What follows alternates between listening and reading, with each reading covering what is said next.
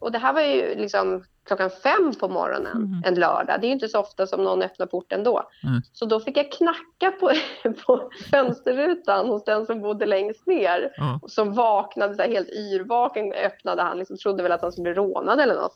Eh, och då fick jag förklara lite snabbt men ändå som skulle förstå sammanhanget. Hej, hej, jag kommer från Nyhetsmorgon. Vår redaktör är, sover här inne i en av lägenheterna. Kan du snälla öppna porten?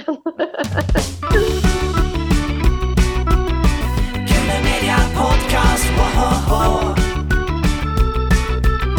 Kule Media Podcast, woho! Idag har vi äran att eh, prata med Maria Forsbrom. Eh, du lyssnar på Grunden Media Podcast med mig, Carl-Magnus Eriksson och Jakob Olsson. välkommen Maria Forsbrom. Tack så jättemycket. Mm. Hur är det med dig idag Maria? Men det är bra tack. Eh, Det är lite som du kanske hör täppt i näsan. Jag har, nu ska vi se, varit lite förkyld i fem dagar nu. Ja, Eh, men tack och lov så är det bara en sån här vanlig förkylning. Jag har testat mig för covid men det var negativt vilket var väldigt skönt. Eh, så att nu är det bara att vänta ut den här förkylningen. Så jag får hålla mig här hemma tills dess. eh, hur är vädret i Stockholm just nu? Ja, det är så deppigt. Det regnar. Hela dagen ska det regna och hela morgondagen ska det regna. Så att när jag lämnade på förskolan idag så var det hela regnstället på från topp till tå. Men de är ute ändå. Själv är jag ganska glad att man får sitta inomhus för det är inte så trevligt väder. Hur har ni det? Det är samma som i Göteborg. Ja. Regnigt. Men jag såg på väderprognosen att det ska bli mycket, mycket bättre väder nästa vecka. Jag kollar flitigt på väderprognosen och det finns ändå ljus i tunneln även där. Eh, vill du presentera dig själv för lyssnarna i vår podcast? Ja, Ja, Eh, jag, jag kör så här, det jag kan komma på om mig själv just nu. ja, 34 år, bor på Ekerö utanför Stockholm, tvåbarnsmamma ja. till två pojkar. Eh, sambo med min kille Emil och eh, jobbet är på Nyhetsmorgon på TV4. Trevligt. Ja, Hur, hur började du som eh, programledare på TV4?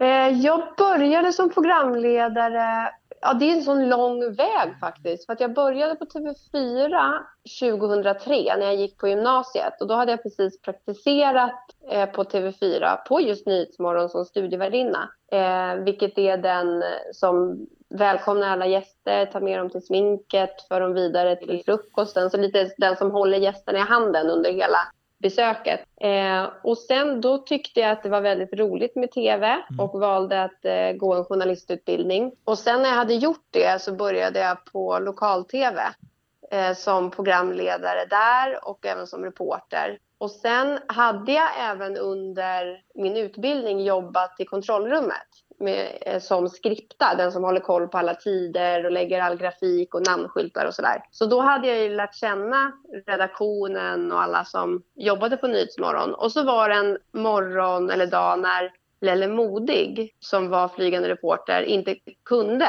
Och då var redaktören så här, oj, oj, oj, vem ska då göra den här direktaren? Och då kom de att tänka på mig och bara, men Maria kanske skulle kunna ta det. Och sen så var det lite sådär att eh, hjulet bara började rulla och en sak ledde till det andra och sen så fick jag fler dagar och sen så när Lelle gick i pension eh, så fick jag liksom ärva hans stora rock och försöka fylla hans eh, skor. Och sen så var det en dag som en av cheferna på Nyhetsmorgon kom och frågade skulle du vilja testa att jobba som programledare en sändning. Och det var ju skitläskigt. Men jag tänkte en, en sån fråga kan man ju inte säga nej till. Trots att det inte var något som jag hade förberett mig för eller egentligen ens siktat emot. Så var jag så här, ah, men okej jag, jag provar. Och på den vägen är det. Hur kändes den första direktsändningen du gjorde? Jättenervös. Åh, det var så, åh, det var så läskigt faktiskt. Ja, Jag hade Peter Gide vid min sida, vilket jag är oerhört glad för. För att han liksom var så snäll med mig och sa liksom ta för dig allt du vill och sen när du känner att du vill ha stöd av mig så kommer jag backa upp dig i alla lägen. Men han ville verkligen att jag skulle känna att jag fick vara där för att blomstra. Så att jag kände mig oerhört trygg i hans sällskap. Men jag var inte bra första sändningen. Jag glömde kolla i kameran när jag skulle prata liksom med tittaren. Utan jag kollade mer på Peter så att bildproducenten fick säga, vi har ju såna här hörsnäckor. ja. Eh, Så bildproducenten sa till mig i örat efter bara fem minuter, titta i kameran. och jag glömde tacka gäster för att de hade varit där. Jag glömde namn, jag sa Oj. fel namn. Och det är så otroligt många saker man ska hålla koll på som jag Ja. inte alls var förberedd på. Bara sådär vart man vill i samtalet. Det vet ju ni också nu när vi har det här, när vi spelar in den här podden, att ni har ju säkert för, eller ni har ju förberett er eh, vad ni vill ha ut av det och sen så finns det bara fyra minuter kvar. Hur ska man prioritera? Vilken var nästa gäst? Vilken kamera skulle jag titta i då? Och sen samtidigt har man någon som räknar ner i örat och en annan som säger vilken kamera som ligger ute och sådär. Det, och det var så mycket att tänka på och jag var inte alls förberedd så att efteråt kändes det som jag hade sprungit ett mentalt maraton och bara var helt slutkörd. Ville du bli journalist som barn, eh, Maria Forsblom? Nej, det ville jag nog faktiskt inte. Eh, jag har haft drömmar om att vara mer sådär eh, reseledare eller dietist var jag också inne på ett tag. Eh, men jobbar mer med hälsa eller rörelse på något sätt. Sjukgymnast eller som det numera heter fysioterapeut har jag också varit inne på, precis som min mamma är. Men sen så var jag och min mamma och mina systrar på en inspelning av norska, Så ska det låta.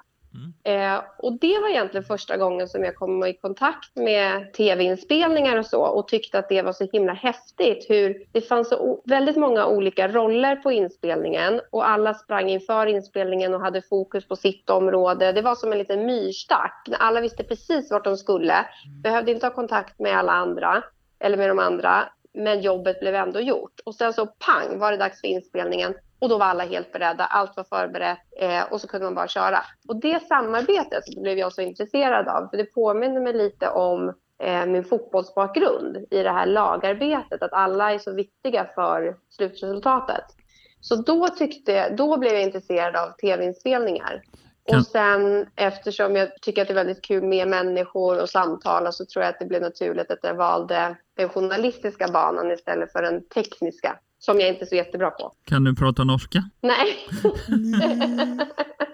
det kan jag inte. Så att den där inspelningen gav inte så mycket i det här mellansnacket. Men låtarna var ju väldigt fina. De var oftast på engelska så då kunde jag ju förstå. Mm. Men det är dejligt, eller det är grejt, eller vad de säger. Grej.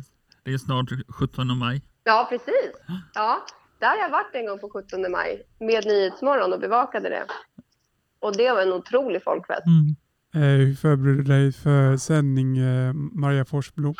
Det är lite olika eh, Ja. beroende på om man jobbar vardag, vardagssändning eller helgsändning. Eh, för som den här veckan så jobbar jag på söndag och då är man med i redaktionsarbetet mycket mer. Så då börjar vi nu på, på onsdagarna, så man har fyra förberedelsedagar. Eh, så att idag som är första dagen inför eh, planeringen av söndagsprogrammet så kommer jag läsa böcker, jag kommer se på tidiga intervjuer som är gjorda med gäster och kommer även ha telefonintervjuer med de gästerna som, eller några av de gästerna som är med för att man gör förintervjuer eh, med alla gäster som ska vara med i Nyhetsmorgon för att se, bena ut liksom vilka som är de intressanta samtalsämnena och så. Men det hinner man tyvärr inte göra när man jobbar med vardagssändningarna för då har man ju bara kvällen före på sig att sätta sig in i alla ämnen.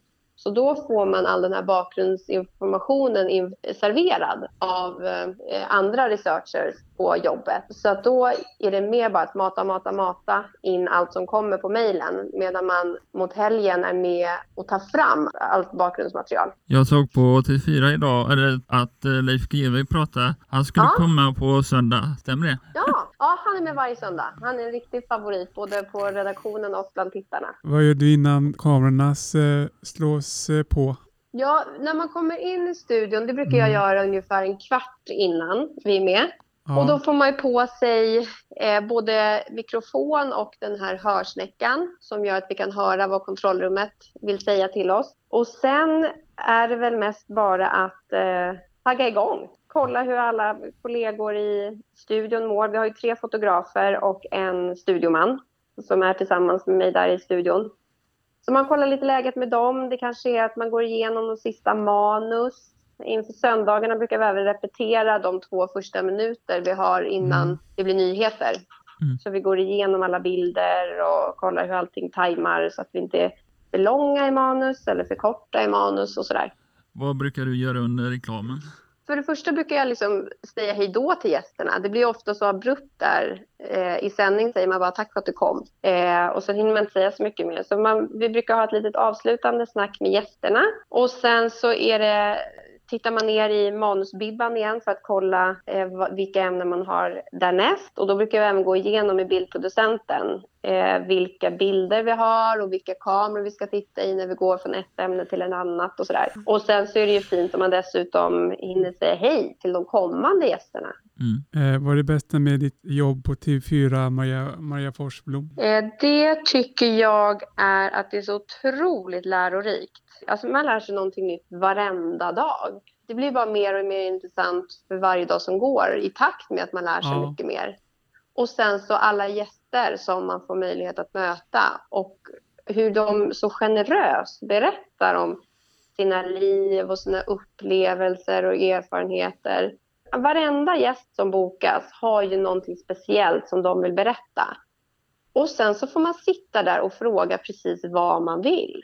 Det tycker jag är så häftigt med det här jobbet. Får ni bestämma alla frågor eller för ni har någon kamera som går med frågor har jag sett på tv? Ja, men precis. Vi brukar ha den här prompten. Den har vi i början av samtalen när vi ska introducera ämnet och gästen. För att då är det så mycket text att komma ihåg, så det gör man sällan.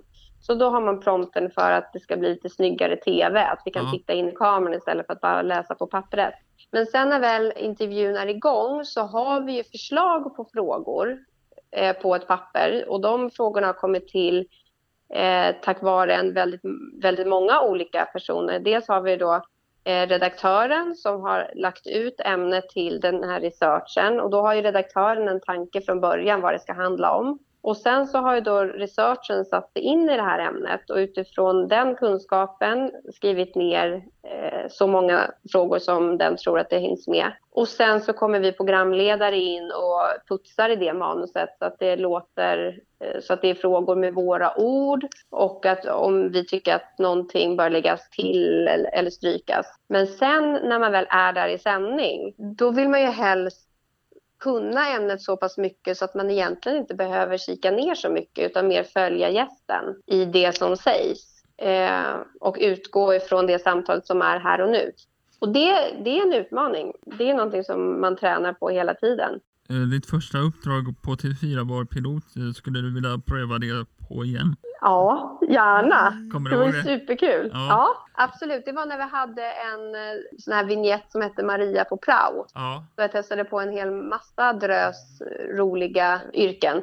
Och då redan när vi började den serien så var ett, en liten dröm för mig att få vara pilot. Hur coolt är inte det? Att få ja. liksom flyga ett flygplan och bara vara i den där cockpit med alla de där knapparna. Vad betyder alla? Behövs alla? Används alla? Eh, och så fick vi då till det, en resa till Göteborg. Dock inga passagerare ombord, så det var inget, li- ingas liv som var på fara. Eller fara.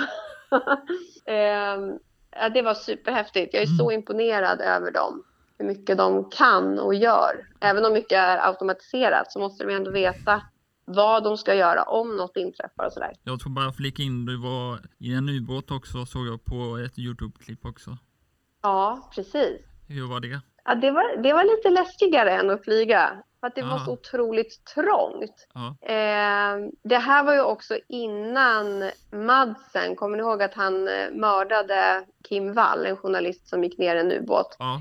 Hade jag, alltså jag hade nog inte vågat göra faktiskt det där reportaget om det hade varit efter ubåten. Jag tror att det dessutom hade varit lite osmakligt av oss att göra det. Men det är också en sån där grej. Alltså det är kul att testa på saker som man inte får göra i sitt vanliga, Mm. eh, vardagliga liv. Och det ger ju det här jobbet många möjligheter till att få uppleva. Mm. Och som en sån sak, gå ner i en ubåt skulle jag aldrig göra annars. Nej. Men nu fick jag den möjligheten. Det var jättehäftigt. Ja. I svenskt vatten, man ser ju inte så jättemycket. Det är ju ganska grumligt. Men eh, bara av vetskapen om att vara där nere var väldigt kul. Hur djupt ner kan man gå? Eh, ja, nu känner jag att jag inte lärde mig alla grejer där under det här reportaget. eh, jag vet faktiskt inte, men det är väl jättedjupt. Ja. Vi var inte nere så jättedjupt däremot, för att vi var på ganska grunt vatten. Vi kanske var nere 15-20 meter. Mm. det blev inte jättejobbigt för öronen och sådär. Vi behövde inte tryckutjämna så väldigt mycket kommer jag ihåg. En annan grej eh, Maria, det var ju dödshoppet. Vill du berätta om det Maria Forsblom? Ja, när jag dök. Ja, var det det? Ja. Jag är ju gammal simhoppare så jag tänkte det där är väl ingen match. Men de gör alltså dödshoppet från om det är 10 eller 12 meter. Och då går det ut på att då ska man springa från den här då avsatsen, så där högt upp i luften. Och sen så liksom flyga som en fågel till precis innan man kommer till ytan. Då ska man veckla ihop sig till en liten, ja vad heter det då? Ja men sådär så att du, du är som en pik, att du har händerna Mm. nära fötterna för att det då ska bli mindre magplask. Jag vågade inte göra det från sån hög höjd utan jag tror att jag gjorde det från femman. Tack och lov hade jag också en eh, våtdräkt på mig så att det blev ju lite skydd eh, när jag liksom kom ner. För att annars hade det nog gjort lite ont. Men jag klarade det i alla fall. Och jag gjorde det, vilket jag var väldigt stolt över ändå. När man har en kamera framför sig så vågar man lite mer än vad man gör det annars tror jag. Har du kommit för sent någon gång och eh, vad har du gjort då? Inte så att det har varit eh, med, liksom, med sändningen i fara. Mm. Eh, ofta så ställer jag tre larm så att jag verkligen inte ska försova mig. Mm. Däremot så, fick jag, så var jag, när jag var skriptad där i början av min karriär, Ja. så var, kom jag in en lördag morgon Mm. och då hade inte redaktören kommit in. Och det är en sådär tjänst som man, och post som man verkligen måste ha i sändningen. Och han svarade inte på telefon. Vi väntade och tiden bara gick och gick. Det närmade sig sändning allt mer. Så när det var tror jag typ sådär, ja, men lite drygt en timme kvar till sändning så var jag såhär, nej jag får åka hem till killen och knacka på och fråga vad som händer. Så att jag tog en taxi och så bodde han i en lägenhet så att jag kom ju inte in i porten heller. Och jag hade aldrig varit hemma hos honom. Jag visste inte var i huset han bodde, bara att det var i, den, i det huset. Och det här var ju liksom klockan fem på morgonen Mhm. en lördag. Det är inte så ofta som någon öppnar porten då. Mm. Så då fick jag knacka på, på fönsterrutan hos den som bodde längst ner. Ja. Som vaknade så här, helt yrvaken öppnade han. Liksom, trodde väl att han skulle bli rånad eller något. Nej, Eh, och då fick jag förklara lite snabbt men ändå så skulle förstå sammanhanget. Hej, hej, jag kommer från Nyhetsmorgon. Vår redaktör är, sover här inne i en av lägenheterna. Kan du snälla öppna porten? och han förstod lite mycket men han släppte in mig i alla fall. Jag lyckades lokalisera vilken dörr jag skulle till. Och sen så var det en förvånad redaktör som öppnade dörren och liksom bara Va, vad gör du här? Skynda nu, taxin väntar, sändningen börjar om en timme. Men han hann, även han. Podcast,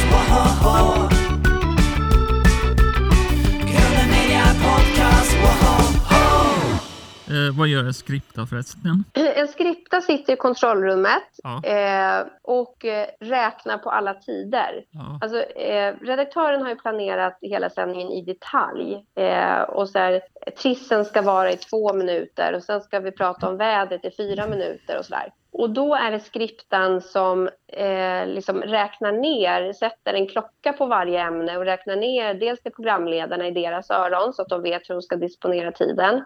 Men också till alla i produktionen så att de vet okej nu är det två minuter kvar på det här ämnet. Sen ska jag flytta min kamera till nästa position och sådär. Eh, så man är som en liten guide för alla och berätta vad som kommer härnäst. Till exempel när GV är med på länk också så tar man kontakt, så tar skriptan kontakt med honom och så här. Hej Leif, har du kontrollrummet? Bra, nu är det fem minuter tills du ska vara med. Eh, och sen så lägger man alla namnskyltar. Eh, om ni skulle vara med så skulle det stå till exempel Jakob, eh, grunden, eller Grunden Media Podcast och Carl Magnus, Grunden Media Podcast. Och då är skriptan som också lägger ut de eh, namnskyltarna. Vilken är din, din favoritgäst du har haft i programmet, eh, Mar- Maria Forsblom? Oh, den där är så svår. Personligen så tycker jag om de gäster som berättar någonting starkt från deras liv. För att det är så berörande, så modigt och också, tycker jag, så lärorikt för oss andra att få ta del av vad livet kan innebära. Vi hade bland annat en gäst som förlorade sin dotter eh, när hon, hon dog i en olycka hemma hos honom, hemma hos pappan. när han inte var där. Men han förstod, trots att han var på andra sidan jordklotet i Sydafrika, så kände han att nu var det någonting som hände och det hände min dotter någonting. Och det var ungefär samtidigt som hon då dog i den här olyckan och han skrev en bok om det som var jätteberörande. Eh, så det är en sån gäst som jag aldrig kommer glömma. Men sen är det kul också att få träffa alla de här storheterna som man bara ser på tv eller läser om i tidningen för att se hur de är i verkligheten. Som när man träffar Zlatan, eller man träffar Reese Witherspoon eller man träffar eh, ja, men Westlife som jag hade som idol när jag var liten. Hur, var, hur är de egentligen i verkligheten och sådär. Så det, det är kul på lite olika sätt med de där Mm. gästerna. Har du någon drömgäst eller storgäst som du vill intervjua? Jag har nog ingen sån drömgäst. Jag tror att det mer handlar om vad gästen vill berätta också. Mm. För man skulle kunna ha kungen, men om han inte vill berätta någonting så blir det ett väldigt platt samtal. Så det viktiga är nog att gästen också vill, vill vara i det samtalet. Vad ska du och Leif GW prata om på söndag till exempel? Ja, det vet jag faktiskt inte än. Jag kan faktiskt kika lite här i vårt... eh, I vår dag. Nej, det var inget planerat där än heller.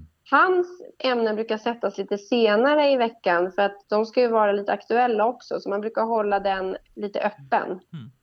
Eh, vad tycker du om eh, Tusslets låt? Eh, han var med på Unicef-galan eh, häromdagen. Ja, jag såg det framträdandet. Såg ni det? Mm, jag såg det. Ja. här. Mm. För att han har haft problem med rösten. Ja. Eh, och haft typ inte ens fått prata. Så jag var så nervös för honom hur det skulle gå. Och det gick väl okej i alla fall. Jag tror tyvärr inte att han är tillbaka helt med rösten. Mm. Men det är någonting vi ska prata om på söndag, hur det känns nu inför att det bara är en och en halv vecka kvar och att han inte har kunnat repetera så mycket som han skulle vilja inför den här stora sångtävlingen som Eurovision är. Jag tyckte han sjöng jättebra på T4 där på galan. Ja, bra. Ja. Toppen. Eh, vem kom på T4-loggan? Oj, ingen aning. Eh, det kanske man borde veta. Jag vet faktiskt inte eh, vem det var. Men jag tror i alla fall den, den har ju utvecklats med åren. Den ser inte likadan ut som den gjorde Nej. eh, när TV4 lanserades. Någon som jobbar på T4 kanske? Ja, precis. Eller om de kanske tog in någon konsult liksom, som kan det där med design väldigt bra. Eh, vad är det roligaste som har hänt i studion eh, när du har jobbat på T4? Eh, det roligaste som har hänt? Ja, men det är kul när saker inte blir som man tänkt. Och där har jag och Martin eh, några exempel på det under, de, under det året när vi körde. När man säger fel ord eller man, eh, man pratar om någonting som, som är helt fel. Man börjar på helt fel ämnen. Det är ju väldigt, alltså det är härligt med förlösande skratt. Men sen, ja men jag och Jesper Börjesson gjorde några träningsövningar också som var jättekonstiga. Eller vi, vi fick inte till det i alla fall så jag förstod att det här ser, det här ser inte bra ut. Mm.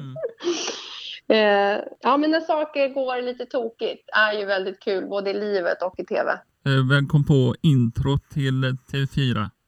Eh, det vet jag inte heller tyvärr vilka det var. Men eh, Vet du var musiken kommer ifrån? nej, ingen aning.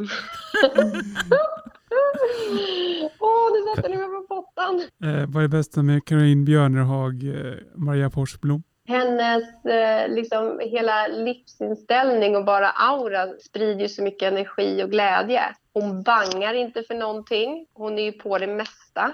Eh, och hoppar fallskärm flera tusen meter upp i luften eller vad, högt upp som 17. Coolt. Eh, ja, men en väldigt varm tjej är hon. Mm. Jättefin. Eh, hur var det att testa glass med Nassim Fakir och Lina Hedlund? Hur var det? ja, de är så roliga. Mm. Det, var ett riktigt härligt inslag, eller Ja. drömmigt, glassigt uppdrag. Eh, nej, men de är fantastiska. Eh, roliga, spontana och en bjussiga på historier och tankar och känslor. Vilken var den godaste glassen som låg på bordet? Jag testade faktiskt inte så jättemånga. Efteråt så provade jag den här Tutti Frutti-glassen, en isglass. Den var Ja. ganska god. Men generellt så gillar jag vaniljglass med chokladtäcke och mandel. mandel. Du har också kämpat med fnitterspel som Steffo och Jenny. Eh, hur var det Maria? ja. ja, det har jag. Och Ja. det där är sånt... Åh, alltså när man känner att det där kommer så blir, så vet man, alltså det, man hinner tänka så mycket innan det kommer ut. Alltså kan jag skratta nu eller måste jag hålla inne det här? Men det går inte, det kommer komma och så bara wow, kommer det ur en. Eh, men det finns ju också tillfällen när man inte kan skratta för att inte tittaren är med på vad som är roligt. Mm. Eh, till exempel så hade jag och Martin en sån grej när han gästen som var på länk via skärmen då pratade om eh, att snoppen hade en spontan erektion. och då så såg jag att Martin började rita i hans manus. så då ritade han en snopp och visade mig. Men då, och då började jag skratta, men det kan jag ju inte göra för tittaren har ju inte sett den där snoppen. och då var det bara att försöka att svälja skrattet innan det, innan det var för sent. men det är härligt ändå när det händer. Jag är för att man ska få skratta i tv. Eh, Maria Forsblom, vad sa Rafael Edholm när du svimmade i direktsändning? Ja, just det. Det där var på Grammisgalan. Ja, Eh, när jag gjorde en, stod och intervjuade artister och skådespelare Mm. inför att de skulle gå in i salongen. Och då, jag hade varit sjuk på morgonen och förmiddagen och inte ätit så mycket eh, eller ingenting, bara legat ner. Sen tryckte jag någon Alvedon och så åkte jag dit och ställde mig på klackar i flera timmar. Så att kroppen var inte riktigt helt med i matchen.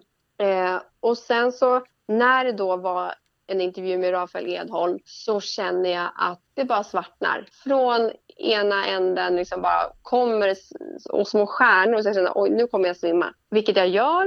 Eh, och han säger, jag, jag svimmar bara en jättekort stund så att jag vaknar ju till direkt. Och då säger han så här lite självsäkert, jag har ju fått kvinnor på fall tidigare men inte på det här sättet. det var en självsäker kommentar. mm. När blev du senast starstruck? Eh, boom. När blev jag senast starstruck? Eh, alltså vet du, det tror jag var sådär när jag var... Vet du, den enda gången jag kan komma på att jag har blivit starstruck, det var när jag var typ 11 år och var i Åre och såg Niklas Strömstedt i skidbacken. Och då hade vi hela vägen upp till fjällen lyssnat på hans senaste skiva. Och sen är han i fjällen och jag ser honom. Så att jag släpper lunchen och bara åker efter honom, ställer mig bakom honom i backen eh, eller i liften och liksom åker efter honom och liksom, så här, vad heter det, när man... Eh, Ja, ja, jag stalkade honom Stalker. i fjällen under typ tio minuter. Eh, Det är nog senast jag kommer ihåg att jag var starstruck. För att när man i jobbet så får man ju träffa otroligt många personer som andra säkert blir starstruck inför. Men eftersom jag är där i form av mitt yrke så kopplar jag inte på de eh, känslorna som jag kanske skulle gjort annars. För då är jag där för att utföra en uppgift. Eh, och vi är där för att lösa den uppgiften tillsammans. Göra ett bra tv-program eller göra ett bra reportage. Så då hinner man liksom inte tänka i de banorna. Utan det, jag skulle nog bli mer starstruck om jag såg de här personerna privat. Ute på stan eller så. Men senast jag kommer ihåg att jag blev starstruck, det var Niklas Strömstedt. Mm. Eh, Niklas är ju gift med din kollega. ja, jag vet. Med Jenny. Ja, Eh, ja, men jag har inte berättat det här för Jenny. Jag kanske får göra det. ja. Samlar du på autografer, eh, Maria Forsblom? Om jag samlar på autografer? Ja. Nej, det gör jag faktiskt inte. Eh, vet att jag har tagit någon autograf någon gång, men jag kommer inte ihåg det. Det är inte någon jag har kvar nu i alla fall. Var det Niklas Strömstedt kanske? Ja, men precis. ja, det skulle jag tagit. Det var ju på den tiden innan, eh, innan man hade mobil i kameran. Mm. Eller eh, eh, kamera i mobilen. Så Ja. hade jag haft det, då hade jag nog kanske vågat fråga om en bild i alla fall. Men där i backen hade man ju inte penna och papper. Så det kommer jag inte ens att tänka på då. Nej. Eller nu på söndag kan du fråga autograf om eh, Tusse. Kan du fråga? Ja, han är tyvärr inte med i studion utan han är med, Ja, eh, han är med på länk. För han har redan åkt ner till Rotterdam. alltså? Okej. Ja, han är redan där och repeterar. Skulle du vilja åka till rymden? Eh, nej. nej, jag tror jag klarar mig utan det faktiskt. Ja. Kanske nästa prao-grej? Ja, men just det. Då kommer jag inte tillbaka på ett tag bara. Eh, vad Skulle ni vilja åka till rymden? Jag skulle vilja åka till dit. Varför då? Det skulle vara intressant. Där, vid NASA. Har du varit i NASA där på, i USA? Nej, det har jag inte. Vad, vad gör du när du är ledig, eh, Maria Forsblom? Eh, då är jag, alltså nu är det så speciella tider i och med corona. Eh, Mm. Men i, sen jag blev mamma, eller egentligen inte sen jag blev mamma, för att i början när bebisarna var små, då kunde man göra egentligen allt som vanligt, bara att man hade med en liten bebis. Eh, Ja. Men sen killarna blev lite större, då är att man Mm. mycket anpassar efter deras eh, intressen och viljor. Så att vi hänger mycket hemma och leker med kompisarna. Eh, mormor och morfar bor i samma kvarter, så vi umgås Ja. mycket med dem också. Vi är ute väldigt mycket. Kollar du på Bolibompa?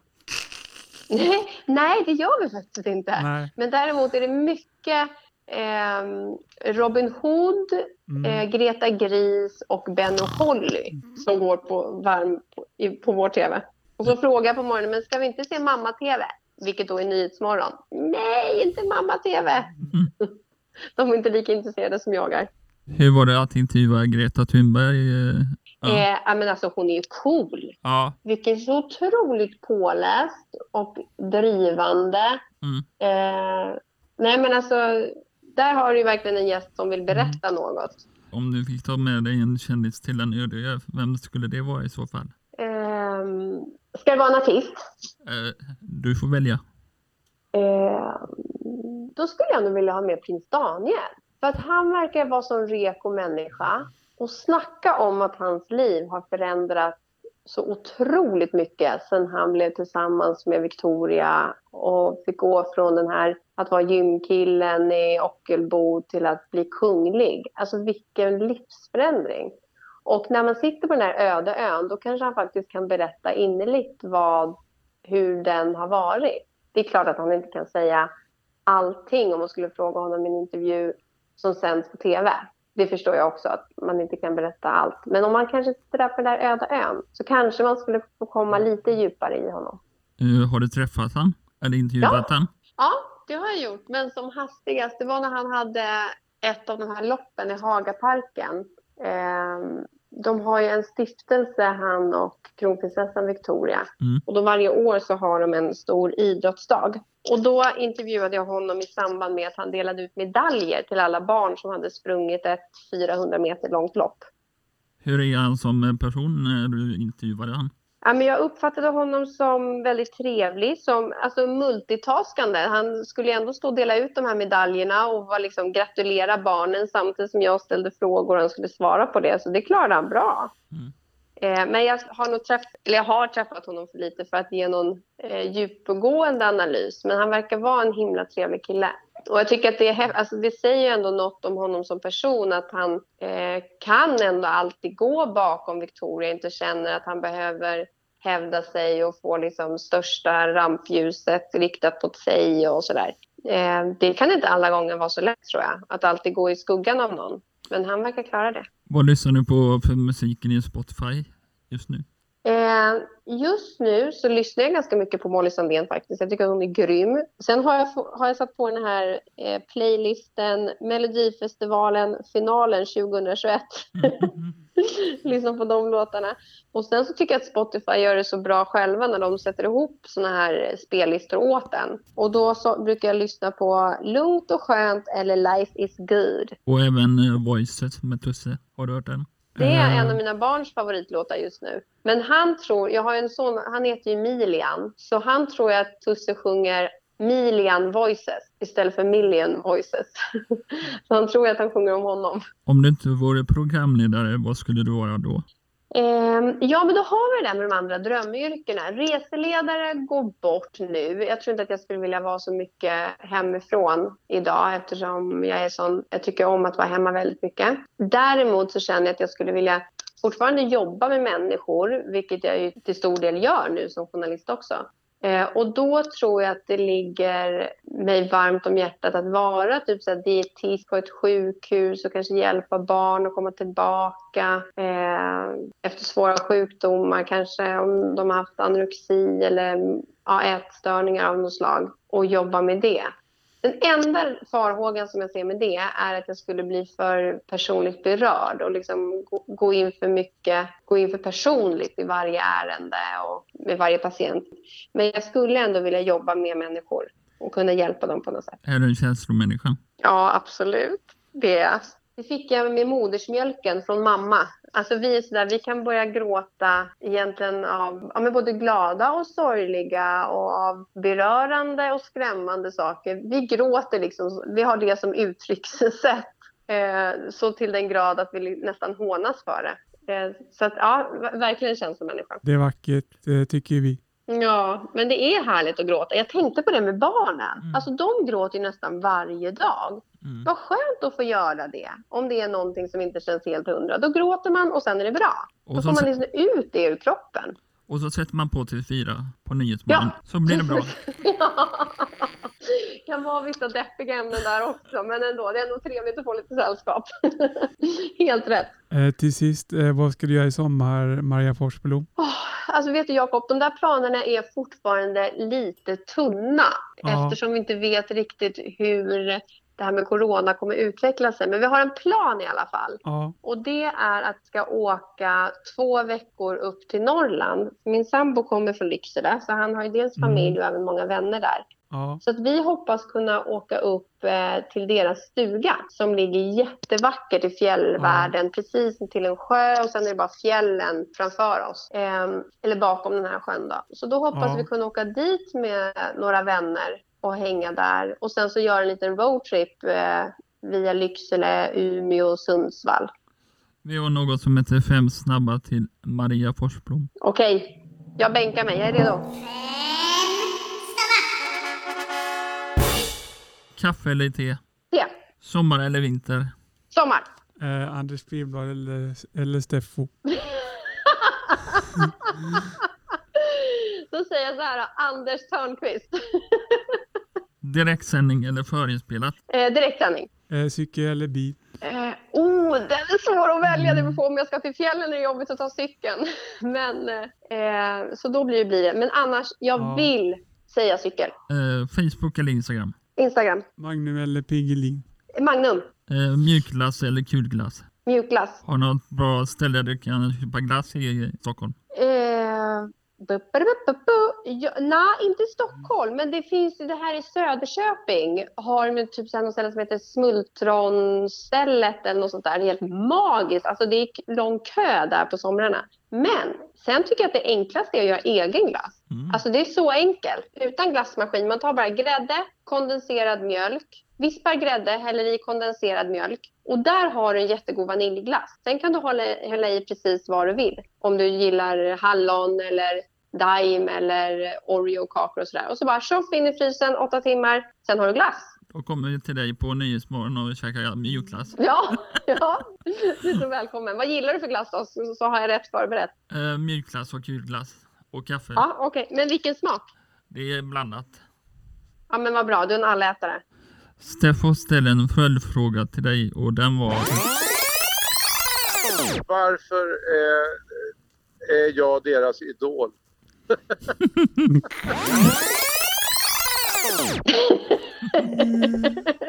Han har gott självförtroende där Steffo. Ja. Jo, men Steffo är min stora idol. Eh, för att han är himla bra på att eh, avdramatisera eh, stora stunder och liksom stora intervjuer till att bli väldigt personliga, lättsamma men ändå väldigt informativa och raka. Och att han är oerhört allmänbildad och har väldigt många roliga historier. Eh, Du ska få ställa en följdfråga till Markus Krunegård. Vad skulle det vara? Till Markus Kunegård. Hur ofta lyssnar du på din egna musik under lediga dagar? Och så till Tina Turner. Då vill jag veta, när var senast hon blev riktigt rädd? Jättebra fråga.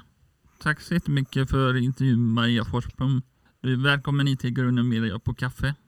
Ja, Tack! Fast jag tar hellre te. Ja, te. Jakob kom med. Eh, tack för att jag fick intervjua dig Maria Forsblom. Ha, lycka till på söndag på, med Nyhetsmorgon. Tack så jättemycket Jakob. Kommer du kolla nu då? Ja, Hälsa GV och alla andra. Ja, men det ska jag göra. Ja. Hej då. Hej på er! Hej då. podcast. Whoa.